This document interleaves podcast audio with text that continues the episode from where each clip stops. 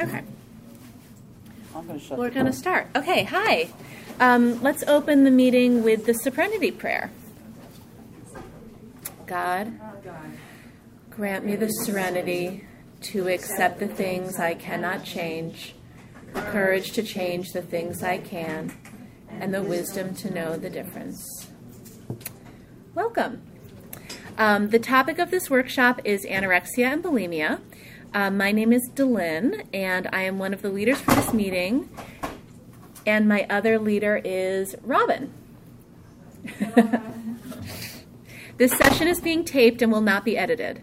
Please note that this session might be available online or on a podcast feed, so anyone who wishes to remain anonymous should use a fictitious name. Um, we need a volunteer to be a timekeeper. Is there anybody here who would be willing to? You're just going to be timing the two of us mostly, and also um, the three minute shares. Okay, great. Um, thank you. So we're each going to speak for 20 minutes. Um, if you could maybe let us know after 10 and 5, and then when there's one before we're done, that would be great. Thank you. Um, great. So I'm just going to jump right in. Um, my name is Delyn. I'm a compulsive overeater and restrictor. Um, I've been in OA. I live in Vermont currently, um, although I've been in New York City and Oakland, California. If you're listening from afar, um, and I have been in OA for. We're going to listen to the other speaker while you're listening to me. I hope you can hear me. For those of you listening, we're, we don't have a mic today. So, um, so I have been in OA since 2003. Um, I started counting abstinence, which is when I started putting down the restriction, which was in February 1st of 2004. Um, so I technically have 14 and a half years or so of um, abstinence, and I've been in program for a little over 15 years. Um, and I'm just gonna, uh, this is an interesting time to be speaking about this topic because it's a topic that is very near and dear to my heart and very central to my journey in a way. And it's actually a topic that I've spoken less and less about over the years as I've migrated away from cities where there were lots of people who were also anorexic or restricting or bulimic and speaking about that regularly at meetings. So um, I don't currently speak about it super often at meetings because I'm the only one at my meeting who who's speaking about this topic, and there's a lot of yeah nodding in the room. So this um, hopefully will be a good experience for a lot of us. Um, anyway, so um, so just to kind of qualify, I grew up in a home of compulsive eating of all varieties. I was um, blessed with almost all manifestations in my like, you know, sphere. Um, my mom is a really, from my estimation, like classic um, compulsive overeater. So. Um, that was really at the forefront of my mind since I spent more time with my mom um, than I did with my dad, um, being a stay at home mom. And so I have all of those isms, and I really focused on that a lot. In fact, that's a huge part of my story is focusing on that so much that I didn't realize I was restricting to try to compensate for that. Um, and my dad is somebody who is probably more like me, who's both struggles with overeating at times, and he. Um, he, for good reason, um, spends a lot of time focused on his mood and on his health and he majorly tries to manage both of those things through food. So I had a very good role model growing up of what it would look like to try to cut out different things in your diet or try to eat on a certain kind of schedule or try to follow a certain kind of um, regime um, with the express purpose of feeling normal and or feeling better and or just coping. Um, so so you know like I, I w- I've pretty much always been a normal weight, more or less. Um, but I was really um, trained well by my mom to think that um, eliminating foods was the answer to life's problems, since that was her issue was overeating. Um, that dieting was like a good thing to be focused on. And um, although she wouldn't say this explicitly, but these are like the implicit messages that I got, and and I was a, sh- a, sugar addict, and so I was I fell out of control, and I also fell out of control for a variety of very legitimate reasons related to, you know, sexual trauma, related to family dynamics that just never felt quite right, and part of because of my dad's struggles and because of my parents not knowing how to cope with that in their relationship. Um, and so I put a lot of focus on perfectionism as the means of trying to get to where I wanted to be. Like I couldn't, I didn't know what to do except just do it better. Just do it like work harder, work better, um, things like that. So, so just to kind of fast forward, um, you know, when I was in my, I don't even know if I want to share this, but I basically I started restricting my food. I had this um, spiritual diet that I wanted to follow, which involved not eating certain food groups because it was more ethical and more spiritual and more just like kind of commendable. And so I started cutting out foods like pretty young um, and, and didn't know how to add them back in. Um, and there was also like some kind of financial stuff around like worries around eating food, like, you know, just grocery budgets. Um, and so as a child, you know, like I hope my mom never hears this, but um, as a child, like I literally didn't get enough protein, and it wasn't like we were like poor, but it was just like my mom's like desire to um, to like manage her portion sizes, and also like it was expensive to buy certain kinds of you know protein sources, and so we just didn't buy them. And my dad was vegetarian, and so he wasn't eating it. And anyway, so like w- what this looked like is that um, I've been doing a lot of kind of uh, retrospective analysis um, because of what some stuff that I'll share with you in a little bit about some recent like gains and my recovery from under eating and restriction. And so I remember really clearly in high school, we would like go on a hike on Sunday afternoons after um, like you know spiritual services. And i would be exhausted by like like so exhausted i could barely like i was like i can't complete this hike. And of course i did it. I, I completed it.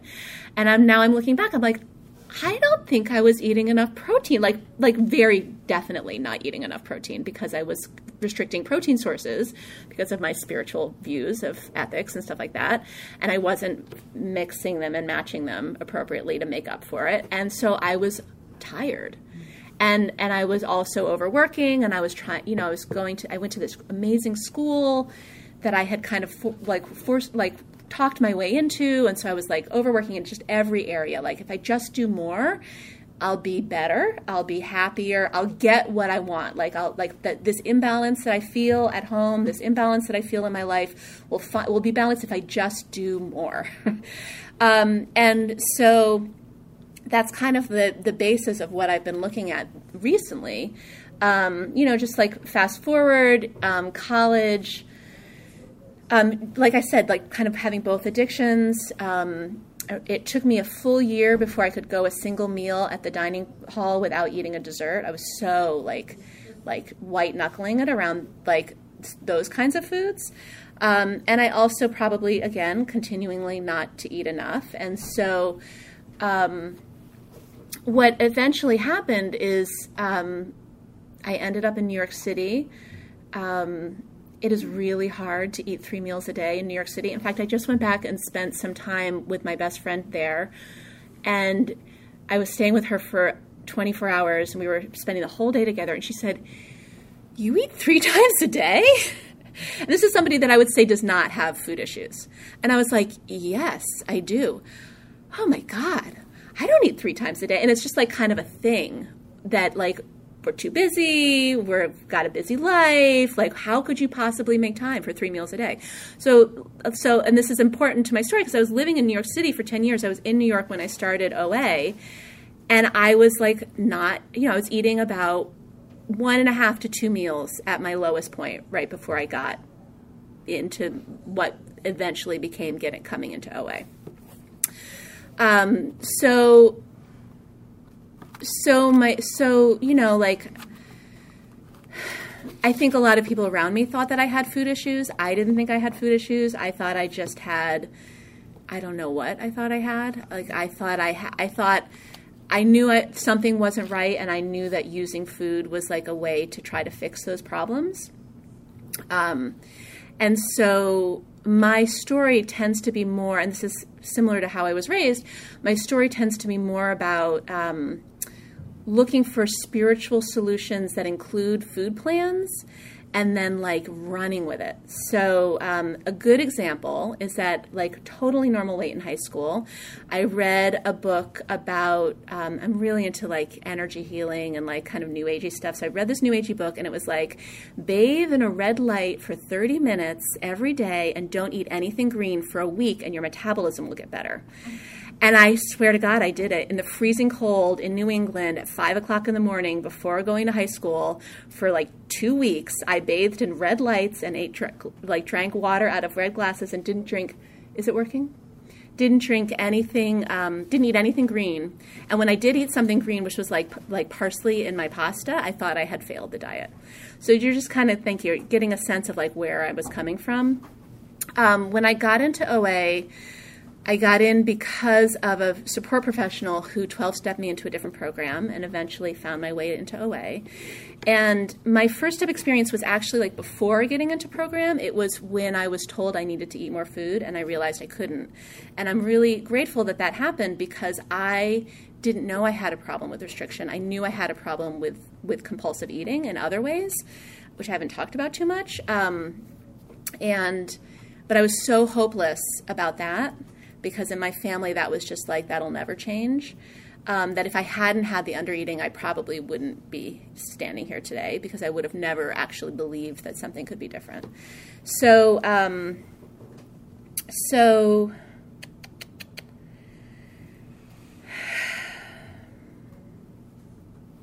where do I want to go with this? So I guess what I want to say is, you know, like the early phases of that recovery were really, really painful and really emotional. And it involved, uh, you know, I'm so grateful that OA is a spiritual program because um, if it weren't a spiritual program, I wouldn't have had the willingness to. It's like that. For me, it's like the extra, like 20% is what is the difference between me being in my disease and me being in recovery. And the, the spiritual part of OA gave me that capacity to be willing to push through that extra 20%. Um, and what I mean by that is that you know, it's kind of like half measures avail less than nothing. Like I was willing to do certain things, but it was that like extra, maybe even 5% of like being willing to like fully commit, fully surrender to doing something different. And I, it would just bring up all of those feelings. Like, I mean, literally, I was having like panic attacks. I was having like memories of trauma. I got, you know, I had to go do a whole separate trauma recovery that if I weren't in that, I wouldn't be in this. Like, I had to do them all kind of simultaneously.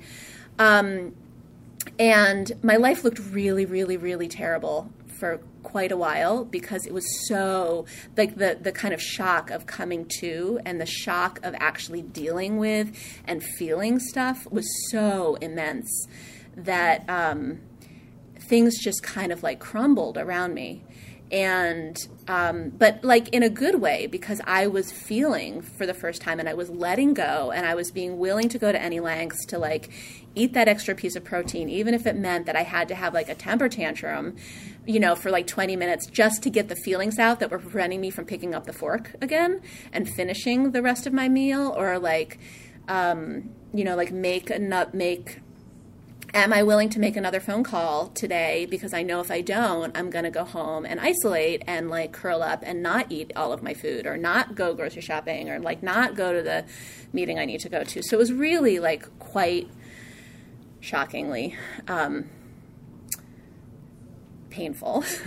but at the same time, you know, it was it was immensely liberating. And um, people who saw me a year, I, I, you know, I lived in New York City. I went to meetings and I changed my meeting schedule. People hadn't seen me in a year, like they were they were introducing themselves to me again, and I didn't actually like gain or lose any weight in that time because I was actually somehow had not lost was eating very little but hadn't lost a ton of weight despite that um, in fact, I, I'd gained a little bit of weight, but like people didn't recognize me because my energy was so different.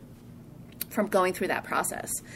Um, so I guess what I want to say um, is that you know recently. So like I said, I've been in program for 15 years. Um, the first whatever four or five of that was in a big area with a lot of other restrictors and then I moved to a slightly smaller but still very very large metropolitan area on the other side of the country, and um, and did a lot of like recovery there around like my sugar addiction. It was kind of like my undereating happened on the East Coast, my sugar addiction kind of got addressed on the West Coast, and now I'm back on the East Coast in a new environment, and um, very very very few meetings, like not even one a day um, and I was used to like seven a day.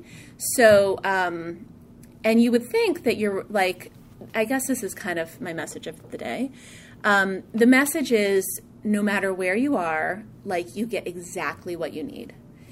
And thank you. And even if that is that where you are made you desperate enough that you were willing to move to get what you need. You know, like you always have the next step available to you to get what you need. So, um, and the example of that is like I thought that moving to this tiny town, I was not going to get a lot of recovery. And um, luckily, I had a lot of time on my hands in the beginning. So I did, like, just having that time alone gave me that boost. But what's happened is that. Um, you know, I got, I was able to get still enough that I was able to admit to myself, because I wasn't overworking as much as I had been in these big cities, that things were still not right. And so um, I, I, I was talking to my sponsor and I said, I know I need to go see a medical professional. It's the only way that it's ever worked for me is if I have somebody on the outside giving me what I think of as objective feedback because I, I can't quite say, well, that's just my mom telling me that. um, so, so I went to see a medical professional, and they um, had this new way of working that was able to give me really objective measurements on whether or not I was eating enough food. It's just, you know, I'm happy to talk to you after if you're curious. Um, and so what I found out is that although, like on paper, I was the right, I was within normal range like all these other measurements, such as like how much um, muscle mass I had in my body, um, the the, cell, the like health of my cell membranes, things like that, were all sh- showing up. Like, no, you are you are un- you are malnourished. You are under eating. You're not, and then and then they were able to really objectively show me like how many calories I was eating, and that that was actually like metabolically, my metabolic rate was higher than that, like through this and so I've been on this interesting journey um, where I realized that despite all of this recovery, um, I couldn't like totally um, trust my internal sense of whether or not my weight was the right weight and whether or not I was eating enough because I do do a lot of like just kind of um, listening to internal hunger scales, which is important because otherwise I get too obsessive. Um, and so I've learned a whole bunch of new things, and I just want to share them with you. Um, the first thing that I've learned is that, like, I was anxious all the time. That's a sign of being, like, malnourished. and I was, um, my mood was kind of up and down. That's also a sign of being malnourished. I wasn't sleeping very well. That's also a sign of being malnourished. And by the way, I moved back east because I was so sick I had to quit my job because my immune system was not fighting off every cold that came around and I was I was like calling out of work all the time, too many times and I wasn't getting better at all. And so and that's a sign of being malnourished, right? So what I'm learning is somebody somebody last night at the meeting I think it's a little tricky because I hear, I'm learning that even though OA has absolutely is my spiritual home and has absolutely given my life back, that most of the messages that I hear are about cutting out foods and slimming down and getting to a, like a better body size and all of those things. And um, and there's this um, phrase I heard last night, and it was about like the wall of fat that keeps us out, and what I'm keeps other people out and what I'm realizing is that for me, it's actually when I start to feel that people can see my wall of fat that I that people start getting let in and it's really overwhelming because then I'm I, I don't that like that thing that keeps me feeling like safe and keeps me feeling separate is is being thinner and also the state of being underfed. And so um, thank you. Oh one thank you um, so what I'm realizing is that because my objective like like assessment of my weight was actually incorrect and i'm getting like feedback about what about like no like you actually need to be a, what feels like heavier it's still within normal range like you actually need to be a little bit heavier in order to be healthy um, that that is like causing me to have all of these ideas that i had about perfectionism and about being like the best that I can be are actually like this weird, it's almost like feeling like what's actually supposed to feel like is like this weird, like kind of amoeba. like, um, uh, I'm thinking of, like, I kind of feel like SpongeBob. I feel like this weird kind of like, like, funny looking, a little bit bigger. Like, I mean, like objectively, I don't uh, like. I'm not big, right? Like, objectively, anybody without an eating disorder would be like, you're normal weight. But to me, I'm like, well, that extra five pounds makes me feel like. Eh, right? I'm still within normal range, but that's that extra five. And it's like, actually, that extra five pounds is making you be like human, available for relationship, and um, and like all of these other things like the anxieties come down the sleep is getting better like just like from like a little bit of extra weight. And so um, so what i'm realizing and, and i'll just kind of wrap up with this is that my like i have this um, the person who 12 stepped me is a support professional of mine who's also in, in this program. And she always says like um, anorexics are addicted to control. And I, was, it, I mean literally like 15 years i'm like i do not understand what you mean. Like i hear your words i do not understand what you mean and now i'm understand like I, I'm, I'm understanding it now. Like i'm addicted to wanting to control that feeling of being spongebob and i would rather be i don't know what the little shrimp is like in that cartoon character. So um, so and it feels messy and i can't control the direction that my life goes if i'm not controlling how you see me or controlling like what's happening next in my day right in my mood in my like emotional response to life. So um, it's totally different than all this other stuff i was going to share with you but that's what i've got time for. So thank you very much um, for listening. And um, and I'll just say if you're listening to this and you want to contact me, my email address is my name, Delyn, D E L Y N, and then the letters OA, which stand for Overeaters Anonymous, at gmail.com. Thank Thanks, you. Dylan. Thanks, Dylan. Just before, um,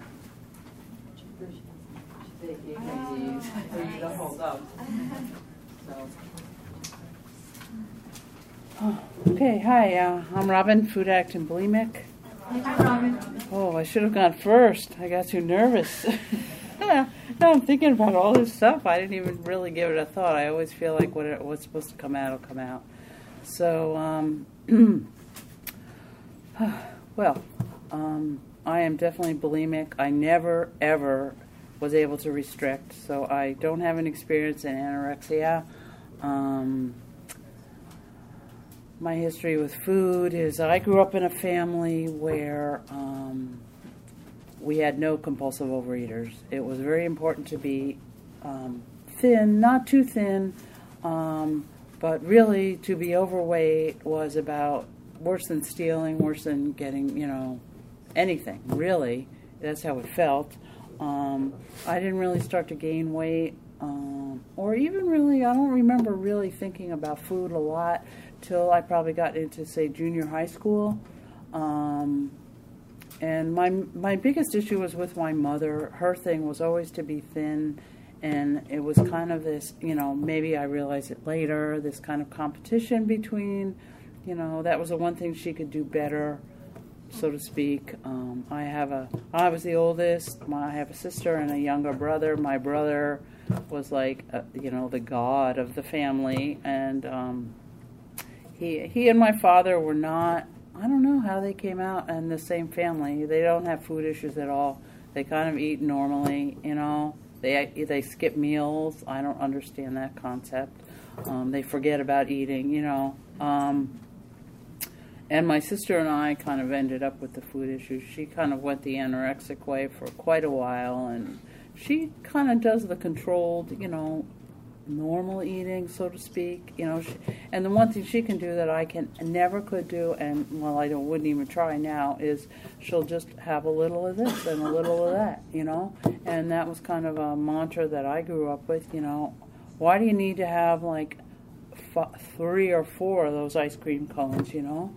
You know, just have one or just eat a small dish. And I really wanted to be able to do that, and I could never do that. And I'm also in another program for liquid sugar, and um, and I got into that. Um, so anyway, I guess just in brief, I really started to gain weight mostly in high school, and I um, I was involved in a lot of sports, so I I never got got really huge. I mean, at my highest weight, I was probably 50 pounds heavier than I am now, which was um, I achieved that by the time I got out of college. My uh, maybe my first second year out of college.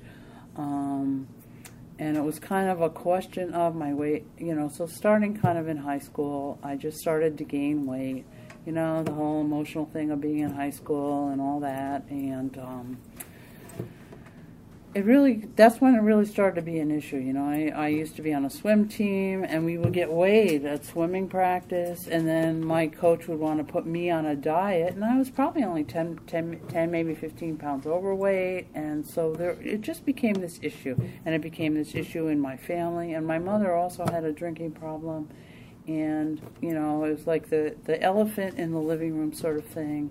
We you know it was like i had the problem somehow you know, because I was gaining weight. And however that worked out, you know, that's still my perspective. I still have some work to do on my mother, if you couldn't guess. Um, but um, really, what happened was I just, you know, my weight started to go up. And then I went away to college, and um, that's when I discovered um, purging. Um, it just kind of came about little by little. You know, I can't remember if I if I actually know the very first time that I did it, you know, but I can remember the when it really, really got started. My um, my grandmother graciously gave me this gift of a diet program at one of those places where you go and that you go like three times a week and they weigh you. And I was on, you know, a, it was like a 700 calorie a day diet and I was supposed to just stick to this diet, you know. And my mom and I was, I think I was it, maybe it was the summer before. I don't remember exactly, but I didn't. Oh, I didn't have a car. I guess that's what it was. I'm sure I had a driver's license. Obviously, I was in college, but I never had a car. This is a while ago, you know, and. Um, so my mother would drive me three times a week. I had to go to this place. They didn't do any counseling, any. They, I just had this diet, and they would weigh me. And then I'd come out to the car and she would, you know, it'd be like, well, how much weight did you lose? How much weight did you lose? You know, so in like, I was able to stick to it for about three weeks. and I lost about 20 pounds. Good grief, you know? And I just, I couldn't do it anymore. I just couldn't do it. And I had this job as a lifeguard at this place. And so we had free access to the snack bar.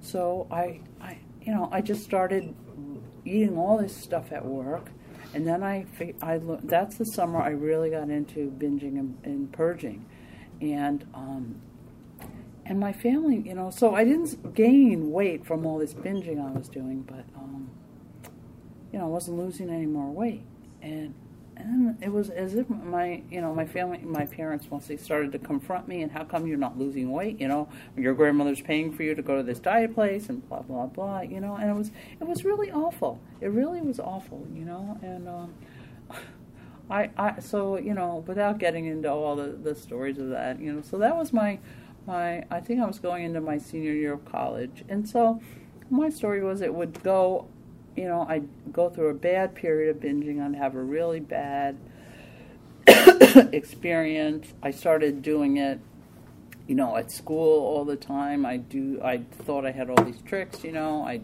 try to throw up outside. I'd run the shower and think nobody could hear me. You know, at at the cafeteria was wonderful. There was all this food you could eat all the time, and I, you know, and then I'd go in the bathroom there and and throw up. Um, you know, and that's kind of how I spent a lot of my senior year. Um, when I, by the time I got out of college, I was, you know, I was, I was pretty overweight. Um, it probably took me another less than a year to get to my my maximum weight. you know, and then um, I ended up. I'm just trying to. Re- it's hard to remember the sequence sometimes, but um, so I ended up getting married to my first husband, and during that relationship, I did a lot of binging and purging and a lot of drinking. I hadn't found my way to AA yet. Um, we finally, you know, and I would he, you know, I could get away with it. You know, we lived in this condo. I'd just go upstairs and go in a binge and throw up, and I, you know, he had, he never had a clue, which is probably gives you a hint why marriage didn't work out. So, you know, split up with him, moved back. I, I'm from New Jersey, and this was I lived in New Jersey, and moved back up to where my parents near where my parents live but i finally got my own apartment and then i then I, that was that during that time that my drinking got really bad and i ended up in aa and um, so that kind of tempered my binging and purging for a while. You know, I was pretty well focused on that. But my weight would go up and down. It would be like this 10, 15 pounds, and I would get up to where, like, my clothes were starting to feel really tight, and then they go back down. And, you know, I, it was interesting. I, I started, re, you know, I've done a lot of different stuff with my sponsor, and one thing we're doing now is reading this meditation book, non conference approved. So I won't say what it is. But I found this note I had written in there six months after I came into AA, which was in 1985, and I wrote, I really, I, I, I need to use this program to figure out how to control my eating. You know, so that was kind of my method of dealing with my binging and purging. For you know, I ended up in AA for I was in AA for 13 years before I finally was willing to come to OA, and um, up and down, up and down. My my eating would, you know, it, it was so much harder to stop binging and purging than it ever was to stop drinking. I'm telling you, you know, I still had to eat, and then I would go for a while, and it would be really good, and I would pray to God that you know I would get I, the desire to binge and purge would be lifted, and sometimes it would, and then I, you know, I could go for, and I used to be able to tell you how over a period of several years, oh, I spent six months and I didn't binge and purge, and then I started again, and then I, I could remember all these things, you know, and um, oh, and some of the places I don't even want to think about anymore, where I threw up and what I would do, you know, and times when I almost got caught, so to speak, or the the most horrible times were when I couldn't purge and I had to keep the stuff down.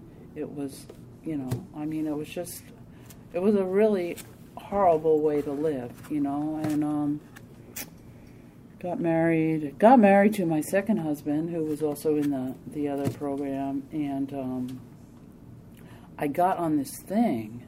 I don't know where where you know where I was abstinent. I didn't really understand abstinence as well as I do now, like what was addictive and what wasn't. I totally got that, like you know, ice cream, cookies, things like that. Didn't work for me, but I didn't get the. I had no clue about the white flour thing, you know, and I I had these certain things I would eat, and I couldn't wait to eat them, and I mean, I did my whole, you know, I followed my quote food plan, and um, I even went to OA. I went to OA like once a week. There was this one meeting, got you know, I don't know how I found it, you know, and I sat in the back. I read all these names in my book. I never called one of them, you know. And I stuck to this food plan of mine for like two years, you know. My weight came down, and I just got like harder and harder. And then God worked in a really unbelievable way in my life. I got a, um, I got a job at Nabisco, you know, in New Jersey. so that brought me to my knees. I mean, there's like food everywhere. They have like all their stuff out there. They have a company store, and it was a big building. So down in the basement, there were like way at the end of this hall, there was like two bathrooms, you know. So, oh my God, I I just can't even believe I didn't get fired from that job, you know, and um, it was really really awful, you know. So I'm thrown up at work. I'm leaving work to go get binge food. I'm ste- I'm stealing all this binge food. I mean, I was like such a mess. I really thought, I, like in the other program, I was going to have to reset my sobriety date, and then finally, I really, you know, I didn't. I didn't go that, to that. You know, I figured they were they just what were they were, and that wasn't going to serve me. So, um, no, I uh, met my third husband, who I'm still married to. Tw- we're like 22 years now, so in that department, and he's he's in recovery too, not in this program, but. Um, and so I met him in New Jersey. He was from he, you know, he had come there from Colorado for a job, and he absolutely hated New Jersey. And he's he grew up in New England, and he wanted to move up to New England. And my parents had retired up to New Hampshire, so we moved up to Portland. We ended up moving up to Portland, and of you know, I got my immediate geographic mentality. You know, I even got a phone number, and I even I actually called them, which is pretty much a miracle this person. And she told me where the first meeting was. You know and i didn't even make it a week. And i was already like throwing i threw up you know i did a couple of binges. And um it's like oh my god you know i what do you know i brought myself with me and um that was a week but that was one that was the first week in my new life and then um, the second week, I went away to this training class. You know, um, I was in I was in IT, and there was this new. You know, they had hired me at this job where I came, that you know moved me up here to to Portland. You know, but I had to go for some training, which was was nice. I went down to this place in Massachusetts, and there were these people there from New Jersey. I didn't know them, but I, you know, they we connected that they were in my class. They had just come from New Jersey, and I, I mean, I had just come from. Anyway, they really wanted to go out to dinner with me. So the, and I didn't want to go out to dinner. I wanted to go like buy binge food and be by myself. And I made some excuse. It was near. It was in December, and it was around getting near Christmas. And I said, "Oh, I need to do Christmas shopping."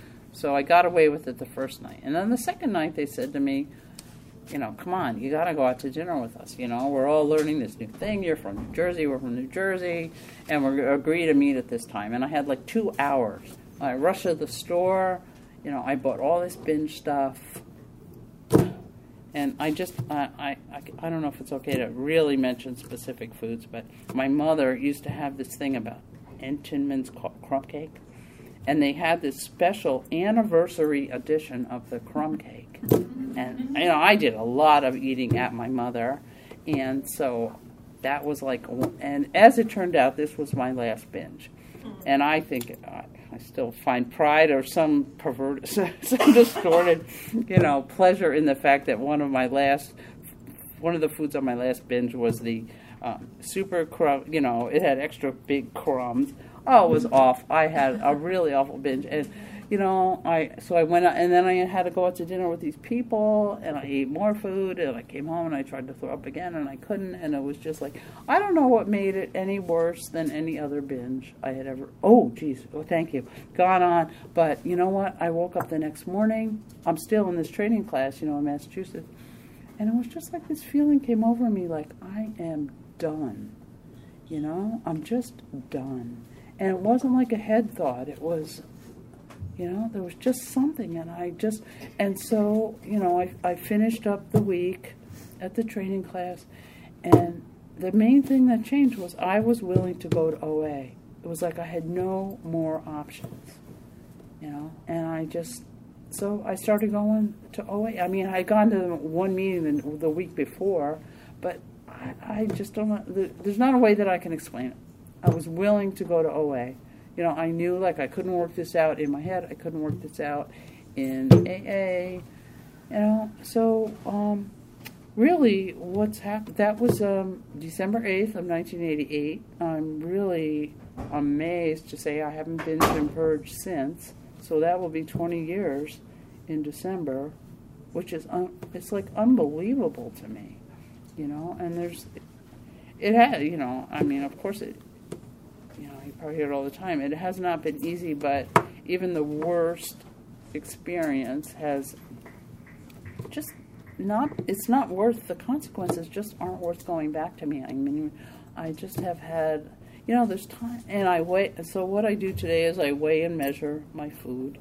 You know, maybe there's just something about the control factor of that, but I have never found it restrictive. I found it very safe. You know, that's how it feels to me. Um, you know, some things have changed in my food plan over the years, you know, and I'll get going on certain foods and then I kind of realize maybe I'm really a little too much in love with them. But I've always followed my basic, my basic food plan. Um, you know, I retired like I retired three years ago. Now my life is about having surgery, it seems, but that's okay. I've been able to stay abstinent. Um, really, I have changed my relationship with exercise a bit, um, having had several surgeries. But it's it's really like okay, you know. I um, I never used exercise in a bulimic way, but I have used it a lot as just my security sort of thing, you know, something I need to do just to keep myself in balance. And I've, you know, I've had to let go of some of that, and it, it's like worked out okay, but it's a little bit scary, you know. But um, you know, and now, you know, I have, I have, I've. It took me, it took me nine years to get a sponsor.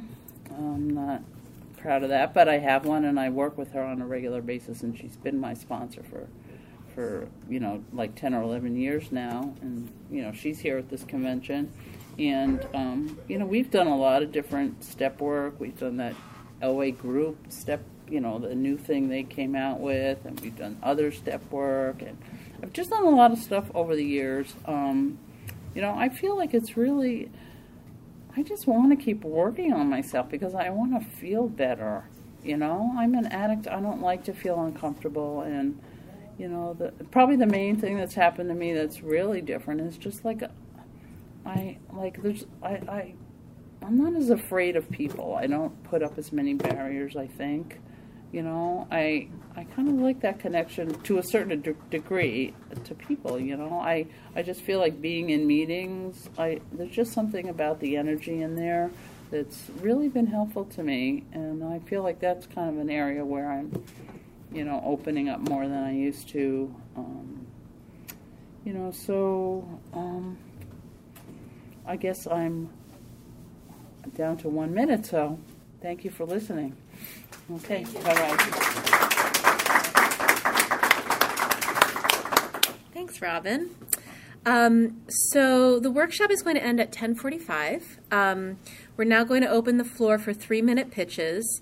Um, our timekeeper, want to raise your hand again? Our timekeeper is um, going to give you a signal when you have one minute left in your three-minute share, um, and then I guess again at time if if that's needed. Um, if you want to share, please come to the front of the room and form a line over here.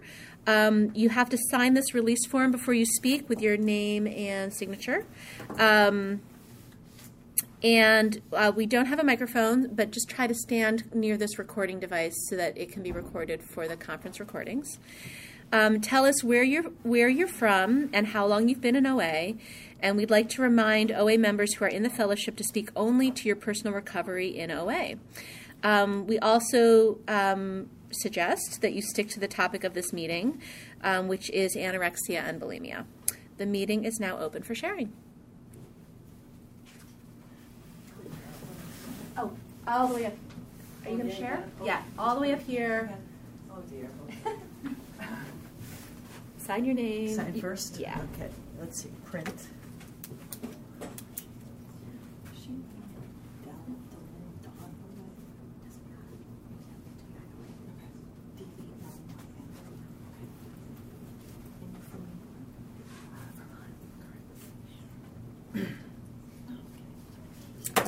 Okay. Hi, everyone. I'm Darlene, and I'm a compulsive overeater and a bulimic and an anorexic. And of course, I didn't want to speak, but I do want recovery, so I, I'm speaking. And um, been in program. I'm one of those retreads that I, that come two and a half years, and then out for a while, and then another, another few years, and then out again. Try some other program. Perhaps that program will work. Uh, geographical cure. Go to Canada. Go to anywhere. You know, I went to Canada for a period of time. But I want to just mention gratitude because I got three minutes. Because um, I know how to throw up in many different places. But shopping bags, dish, you know, the garbage disposal, while my children are playing, and if they knock on the bathroom door, I could stop and say, "Oh, I'm doing my business. I'll be right out." So I have a lot of sicknesses, in, and uh, I'm grateful that my my kids are now 27 and 25, and um, because I've been in and out since 1999, uh, I'm in the last five years. I've been in, and um, my last the control issue, I can identify that. My last um, binge and purge was really ridiculous. I picked up some peanuts and I had to get rid of them. So, but at other times it would be peanuts, but up, but up, 15 things, and then get rid of it. And I had this this thing in my head that um, I wanted it to be easy to throw up. So I would eat certain foods and do certain behaviors so that I could, because in my head I was going to get rid of them. So I'm grateful that I'm not doing that any, any of those things right now. And uh, December 31st, 2016 was the last time I, I did that. So I'm very grateful to be um, abstinent. I like calling it sober with my food, sane eating behaviors. I have some sane eating behaviors now. And it's because I came back to program five years ago. It's because I got a sponsor. I've had two sponsors the last five years. And I'm just so grateful to be here with you guys. And I have to remember that I am a control freak, but I, I, I have to work on my spiritual um, connection with my higher power. And when I do that, things work out the way they're supposed to. I'm so grateful to be here. I wasn't going to be coming here. Um, it wasn't going to happen, and then all of a sudden it happened. So here I am, and I'm so grateful to be here with you all. Thank you. Thanks,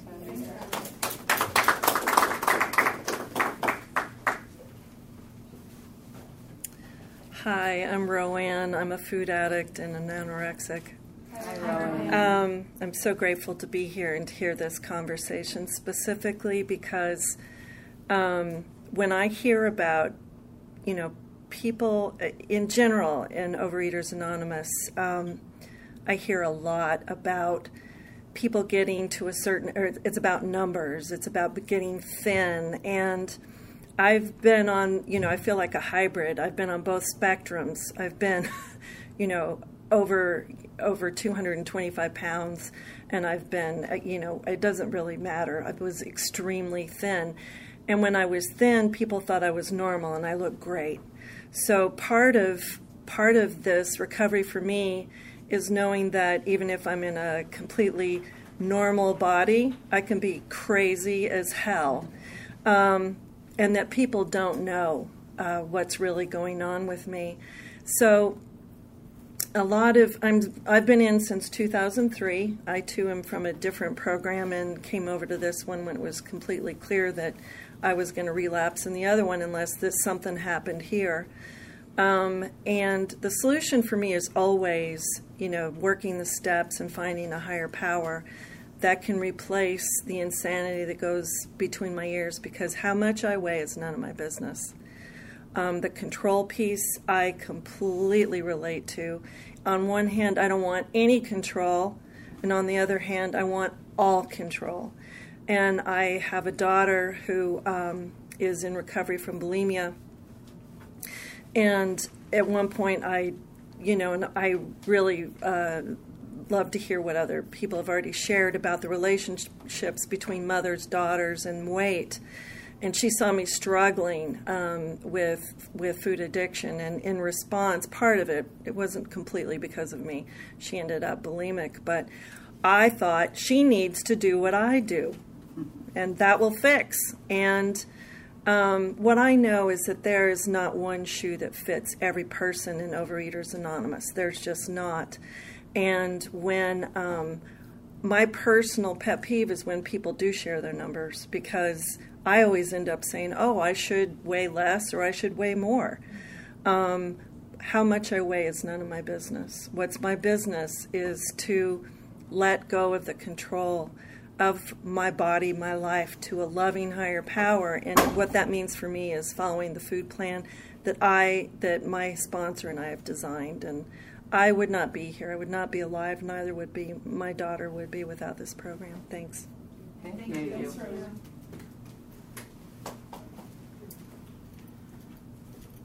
Hi, my name is Lisa. I'm anorexic, only anorexic. And uh, I live in Somers. I've been in the program three years. I've been abstinent two and a half years. And I'm really glad to be here. I hate speaking in public. I just want to say that from the beginning. Like, I have no idea what I'm going to say, but I felt like I had to say something.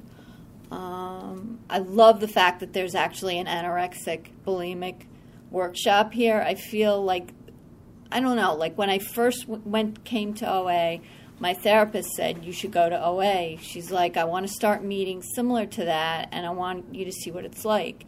And I'm like, Are you kidding? Why would I go to OA? Like, they they're gonna hate me there. I'm gonna walk in, and I was really thin at that time, and I'm like, they're all gonna hate me. Why would I do that? And she's like, I just want you to see what it's like and everything. And I walked in and everyone was so welcoming. They were so friendly and warm. No, you know, it's great that you're here. We really welcome you and everything. And like I was really surprised, but then when they talked about the God word, and then they talked about no flour and sugar, I'm like, oh my God, I don't belong here. I'm like, this is ridiculous. Like I need the last thing I need to do is refrain from refrain from flour and sugar and you know watch my weight and everything. So i stopped coming. Oh and then there was also coins and i wanted a coin and i was like mm-hmm. there was no way i was going to get a coin. So i was like i'm not coming here.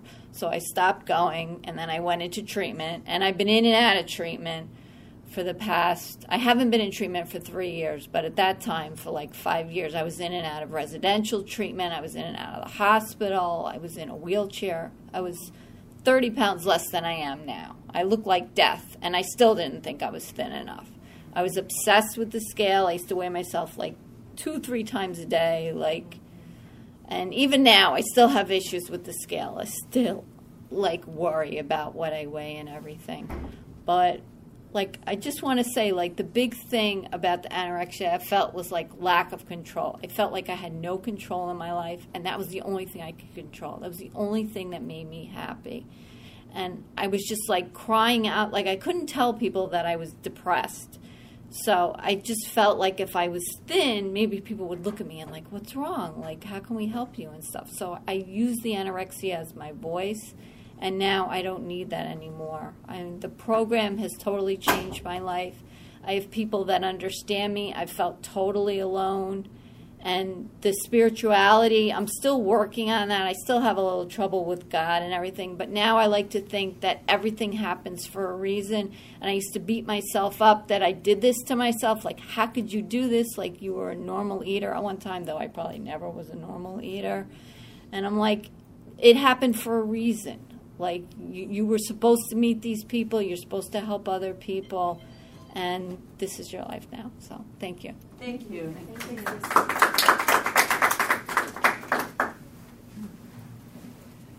I'm Tracy. I'm a compulsive eater. Hi, Tracy. Um, and I'm just so glad that I, also that we have this meeting here and that I can be among other anorexics and bulimics in OA. Um, and uh, I'm sorry I got here late. I went to the 100 Pounders meeting by mistake and I was too self conscious to get up and go right away. um, that was a good meeting too, but I'm glad I got every minute of this one that I did. Um, and uh, I, I also one thing I got out of this meeting is is just being more aware of the fact that I tend to like feel a little apologetic or less than that um, even though the last variation of my disease before i came into program this time was compulsive overeating. So i did want to and did lose weight when i came i tend to like feel apologetic that i didn't lose a lot of weight that it was only x number of pounds and i and i even like say that when i qualify I'm, I say well, I only lost this much weight, but it's important to me because of blah blah blah.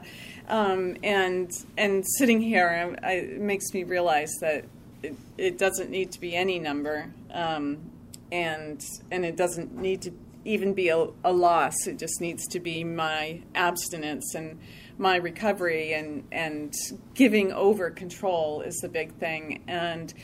Um, and a big aspect of my disease is the self hatred and the bad things I say to myself when I look in the mirror. And, and that's one of the gifts of um, being in this program and working with a sponsor and having a food plan um, for me is is that there there became started to be a lot more silence instead of like looking in the mirror and going oh you're disgusting you're so fat like all these like horrible things i said to myself that i wasn't even aware i was saying because they were just so routine.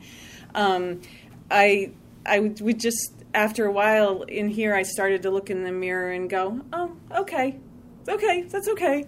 And uh, and lately i've i've been um, i've had some of those thoughts come back and it's just good to be among you and kind of acknowledge that for myself that you know that's kind of bubbling up and to think about like where I might go for help with that because um, it's it's nice to have that self self hatred go down a little bit and and it's partly by accepting the the love that's in these rooms that I'm able to have a little self love for myself. Thanks. Thank you.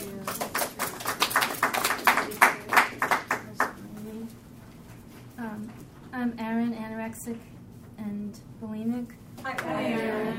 And I just wanted to say that, oh, oh, that it's just it's good to see longevity with, um, you know, abstinence from these, uh, because uh, I've been going to 12-step meetings since I was 15, and um, I, I took my dad to AA because he was going to get booted out of the house unless he did, and I wanted to make sure he he did because my mom was a compulsive eater and she was she was a terror. I, um, and so, um, uh, so I've had periods of long lengths of abstinence, and then um, and then uh, relapse. And so, but I have the meetings that I do go to. Um, don't see a lot of people like me, and so um, it's difficult because a lot of it's hard to. A lot of times people say I can't sponsor you because I don't identify, and um, and even sharing people don't identify.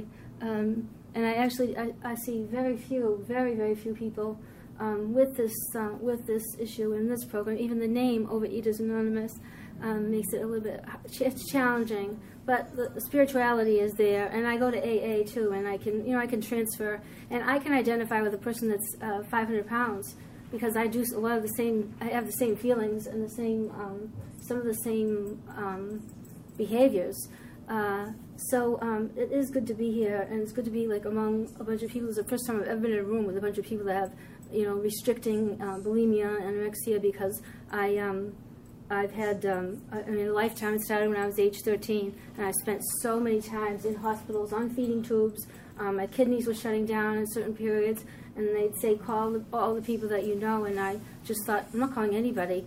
You know, it, it, um, living this life, I'd rather be, you know. Um, uh, six feet under it, so it, it, becomes so terrible. And other people would say to me, I would do anything to, to be anorexic for a day. And I'd say, oh, if I hear that one more time, or, or um, you know, my boss used to say, Erin, can I take you for a hamburger? Uh, I just want to see you eat it. I'd be like, you, they have no idea. No one, no one, no one has any idea what it's like to, on the inside. It's not, it's, it's not fun. It's, it really isn't. So anyway, I want to thank you every, for sharing because I could, I, I really identified and enjoyed hearing you. Thank, thank you. Um, okay, so that is the end of our meeting. Um, thank you everyone for coming, and we will now close the meeting with a serenity prayer. And I think we can actually hold hands because there's, yeah.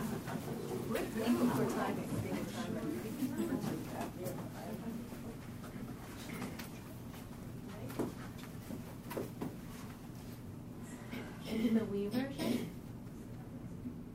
God, God, grant us the serenity to accept the things I cannot change, the courage to change the things I can, and the wisdom to know the difference.